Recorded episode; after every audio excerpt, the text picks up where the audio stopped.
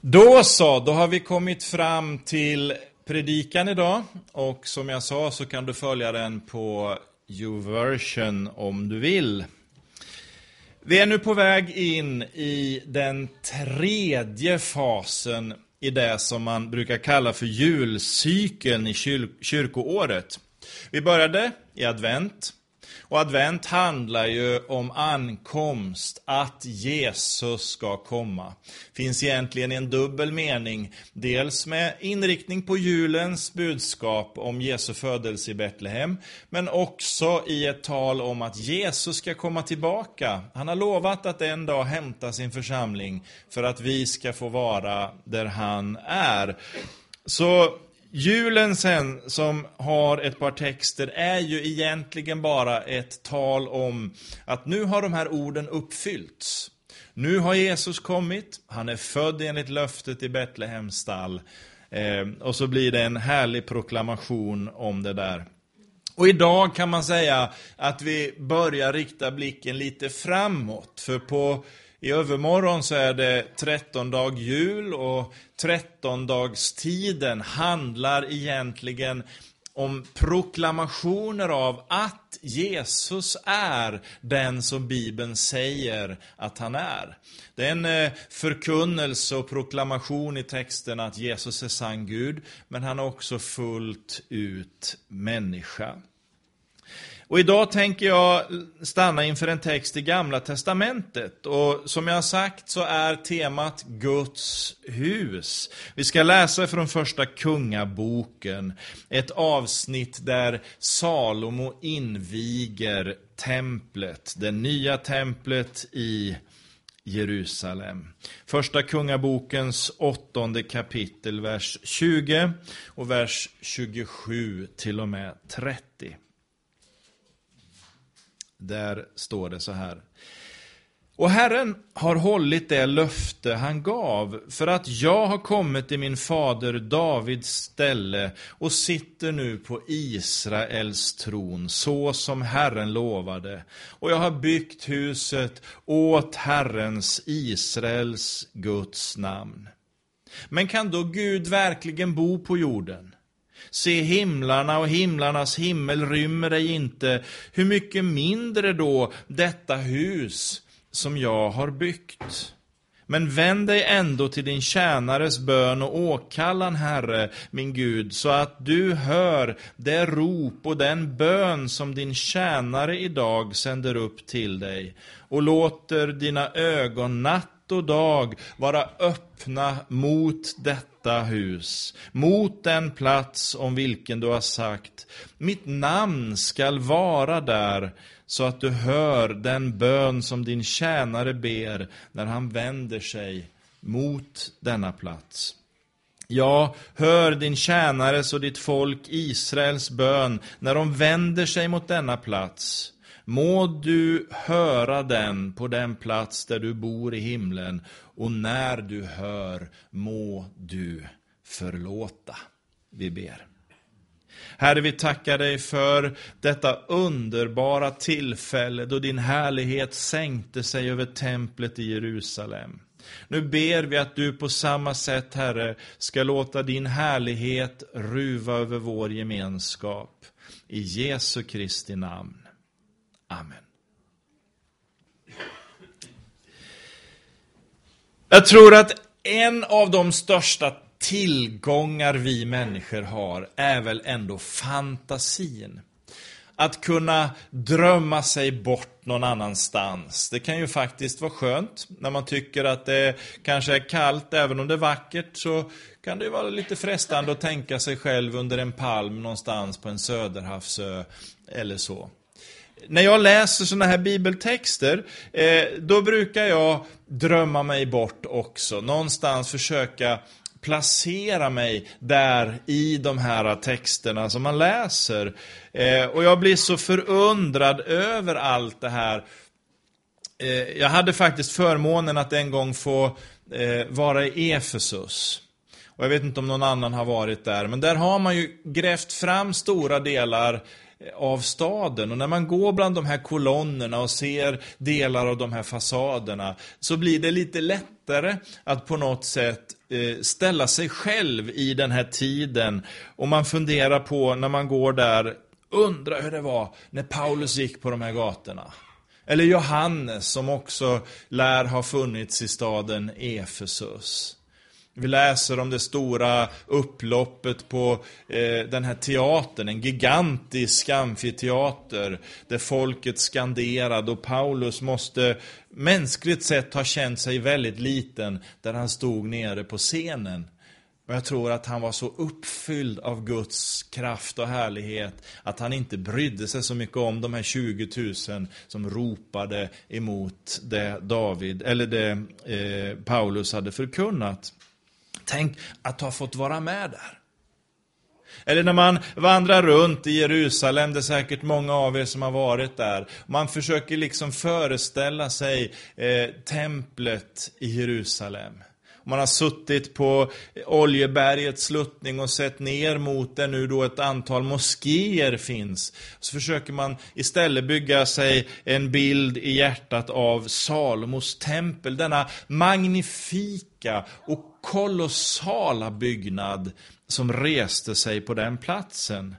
Eh, jag tror inte att den har något motstycke i historien med sina förgårdar, med offerplatsen, med pelargångar och allt som Bibeln beskriver. Ståtligt, vackert och obeskrivligt kanske rent av.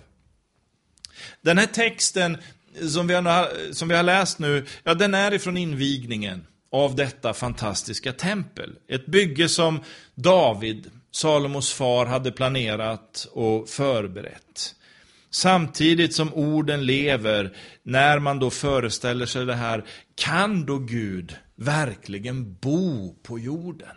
Är det möjligt för han som har spänt ut stjärnorna med sina fingrar på himlavalvet, kan han ha en plats att bo här på jorden? Och jag är övertygad om att ingen enda som såg det här tempelbygget och den här fantastiska byggnaden någonsin liksom kunde låta bli att förundras. Tänk när du kommer ner för Oljeberget, genom Kidrondalen och så upp liksom och ser den här oerhört stora byggnaden resa sig upp ifrån eh, berget. Det måste ha varit så bedövande att få se detta vackra. Och så står du där uppe så har du inte bara Davids stad där nere till, till vänster utan du har också berget Sion på andra sidan som på något sätt eh, är hela hjärtat i allt det här. Och så, så föreställer vi oss eh, templet, den här oerhört majestätiska dörren in i detta som var det heliga. Tänk, den var en fem meter bred dubbeldörr som var helt överdragen av guld. Med bilder av blommor, palmer och keruber. Och så i det heliga rummet bakom, 10 meter brett, 12 meter högt, tänk er och 20 meter långt. Där var golvet av dyrbar cypress. Väggarna var panelade av cederträ. Snidade keruber satt längs väggarna, klädda i guld. I rummet fanns fem gyllene bord för skådebröden, fem sjuarmade ljusstakar i rent guld och där stod också rökelsealtaret som var gjort av cederträ och guld. Bakom altaret som stod i det här rummet, där var det allra heligaste. Och det rummet var en kub, alltså en, en fyrkant liksom på 10 gånger 10 meter. Och det allra heligaste, ja det skyddades av ett förhänge, tjockt som en telefonkatalog säger man, som var vävt ett, ett, ett tygstycke. Där inne stod förbundsarken. Ni vet den här eh, lådan, eller vad man ska kalla det för, där de här budorden, de här två stentavlorna låg och så eh, lite manna och Arons grönskande stav, säger Hebreerbrevet också. På var sida av denna guldlåda, eller guldark då, stod en kerub som mätte fem meter mellan vingspetsarna. Och allt det här liksom en symbol för evigheten då. Utanför de här rummen, eh, de heliga rummen, fanns ett antal förgårdar med gigantiska brännofferaltare gjorda av 7,5 centimeter tjock koppar. Där fanns tio mindre tvättbäcken som alla försåg prästerna med vatten när de hade de här eh, ceremonierna i templet. På prästernas förgård stod en talarstol av koppar. Det var den som nu Salomo stod på när han invigde templet, den här texten som vi läste. Och utanför detta fanns den yttre förgården. Den var 100 meter gånger 200 meter. Ibland så tänker man templet som en liten byggnad någonstans där på Tempelberget. Men det här var stort. Och med den tidens mått mätt gigantiskt. Och så oerhört vackert i sin prakt och skönhet. Så när vi nu någonstans försöker tänka oss den här byggnaden och det här vackra området, eh, då ser vi hur Salomo nu står vid den här talarstolen, han inviger templet och Herrens närvaro är där som molnstoden var i öknen, så är nu molnet, Guds härlighet, sänkt över den här platsen och över alltihop. Det bekräftar att Gud har en vilja att vara med sitt folk. Gud vill inte vara distanserad. Han vill vara det folket är, därför att han älskar människorna. Han vill vara tillsammans med människorna och han bekräftar nu löftet om att tronen som David besitter, den ska bestå för evig tid. Allt det här är byggt på Moria berg. Och Moria berg, ja det var ju platsen där Abraham skulle offra sin son Isak. En bild för Jesu offer. Och alla trådar går liksom ihop till den här platsen. Sion, roten till namnet Jerusalem. Så därför säger profeten Jeremia i sitt 31 kapitel, Kom, låt oss dra upp till Sion, upp till Herren, vår Gud. Dit ska vi gå. Och så bekräftas detta i bergspredikan när Jesus talar om Jerusalem som den store konungens stad. Där är Gud. Och nu är vi där i tanken med våra hjärtan i den store konungens stad.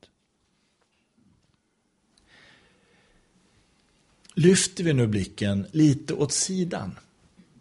Och så beskådar vi hur andra ser på det, andra religioner och andra eh, sammanslutningar. Där kan man se sina gudar som vördnadsbjudande makter.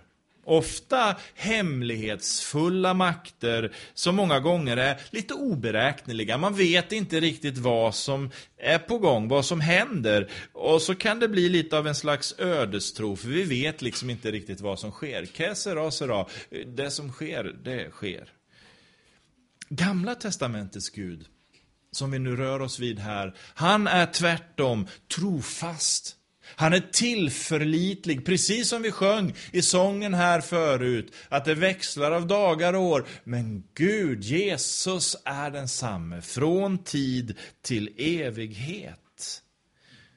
Guds godhet, Guds karaktär är inget statiskt tillstånd. Det är någonting mycket mer. Någonting som vittnar om eh, att vi, trots våra tillkortakommanden, våra svagheter, vår ofullkomlighet, vår mänskliga brist, ändå får vara tillsammans med Gud.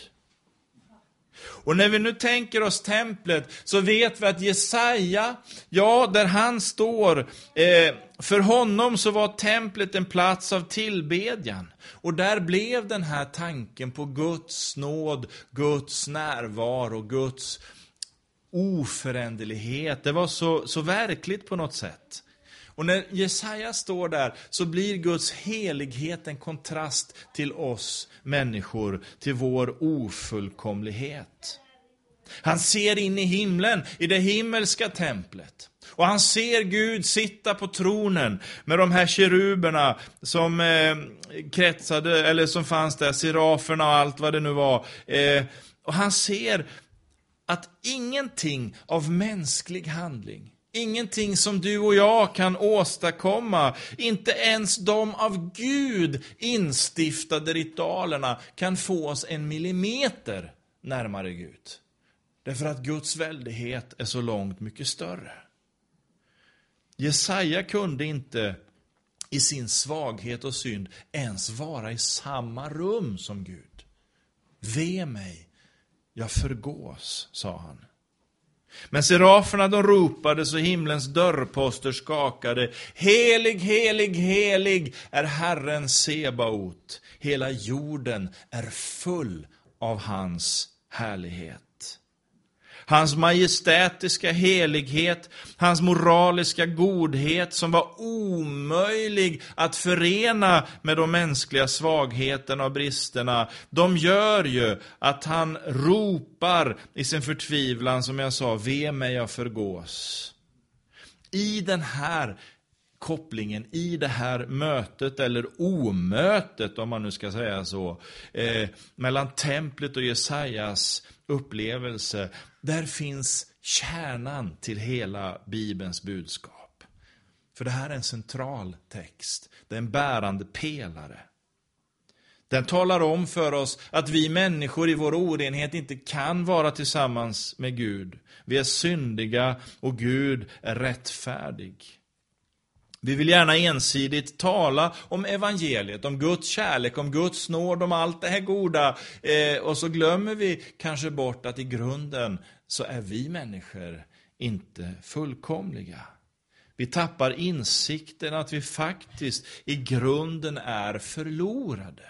Därför att Gud är helig och rättfärdig, vilket vi inte är. Det går liksom inte att förena.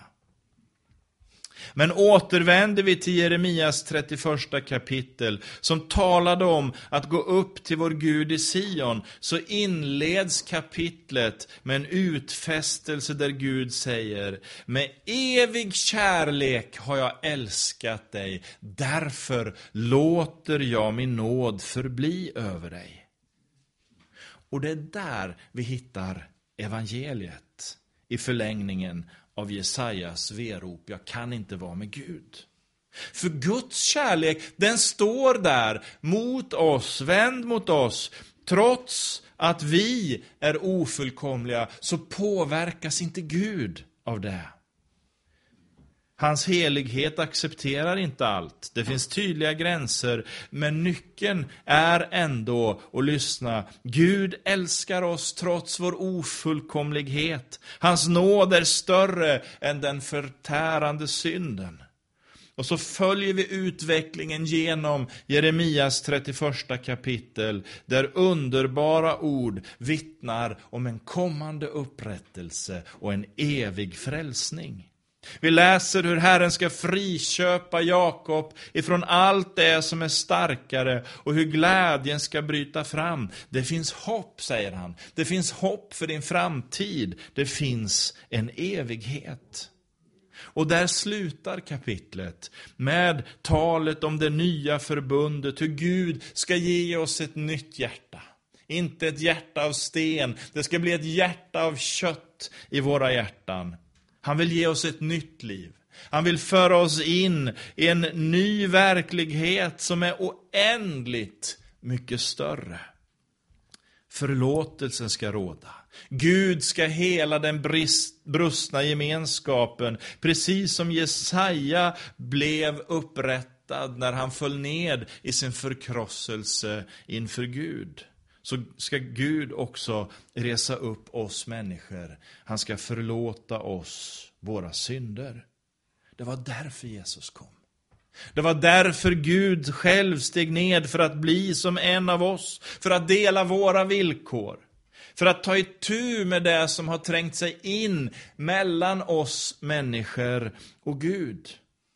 Det står i Hebreerbrevet att Jesus var frestad i allt, precis som du och jag, men utan synd. Och när vi släpper greppet om våra egna liv, när vi släpper greppet om den egna viljan, överlämnar oss till Jesus Kristus, ja då blir vi befriade. Vi blir lösta från allt det som strävar emot och drar oss bort ifrån Gud. Syndens makt bryts och vi representeras av Jesus inför Fadern. Och då säger Paulus, vet ni inte? Vet ni inte att ni är ett Guds tempel och att Guds ande bor i er? Från att ha levt i direkt gemenskap med Gud i paradiset, i Edens lustgård, till att genom syndafallet skiljas ifrån honom, så blir en människa i Jesus upprättad och återfår gemenskapen med Gud. Men inte bara det, vi får inte bara gemenskapen, utan det säger här nu att han tar sin boning i våra hjärtan. Vi blir ett Guds tempel. Herren flyttar in i våra liv när vi bekänner oss till honom och vi tror att synden är nu fastnaglad i Jesus på Golgata kors. Cirkeln sluts och det nya hjärtat som Jeremia talar om och profeterar om, det är ett hjärta som nu regeras av Gud. Inte av min egen vilja. Inte av mina egna ambitioner. Det är Guds vilja. Därför behövs inte längre templet i Jerusalem, där Guds härlighet vilar. Nej, nu är det den troende människan, den som lämnar sitt liv till Jesus, som är Guds tempel. Det är här han bor, i vår gemenskap. För en månad sedan allra sist inleddes adventstiden och där nämnde jag en predikan om Jesus, att han kom, han sågs och han segrade. Från adventstidens profetiska förutsägelser om Jesu ankomst via julens uppenbarelse får vi nu gå in i trettondedagstidens manifestation. Jesus är Messias. Jesus är världens frälsare. När Salomo invigde templet i Jerusalem var det en, ett vittnesbörd om Guds vilja att vara mitt ibland sitt folk. Och även om Adam och Eva vände Gud ryggen, har Gud aldrig vänt oss ryggen.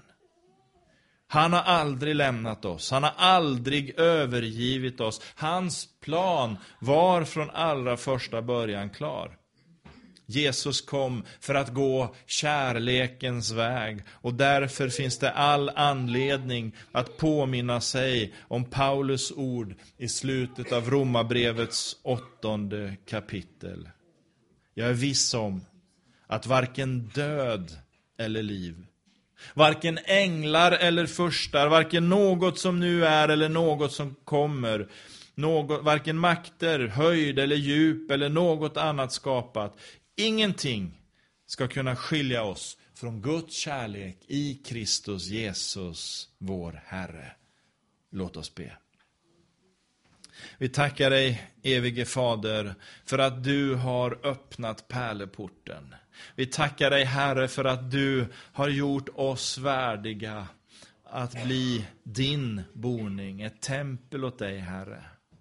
Låt oss få överflöda av din härlighet när vi går härifrån, Herre. När vi möter människor som ännu inte har lärt känna dig, Herre, så vill vi att det finns någonting, det finns eh, en levande Gud i våra hjärtan som ska få påverka atmosfären och beröra människorna där vi går fram.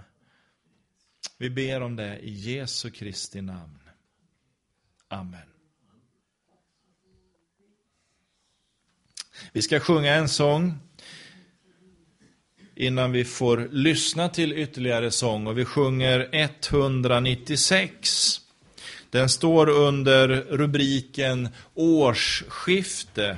Låt mig börja med dig. Och det är en bön att kanske få göra en avstämning i sitt liv, att på nytt påminna sig om att det är Jesus som bor i mitt hjärta det är honom jag tillhör och det här året som vi nu går till mötes, det får vi gå i vetskapen om Jesu närvaro. Vi sjunger 196.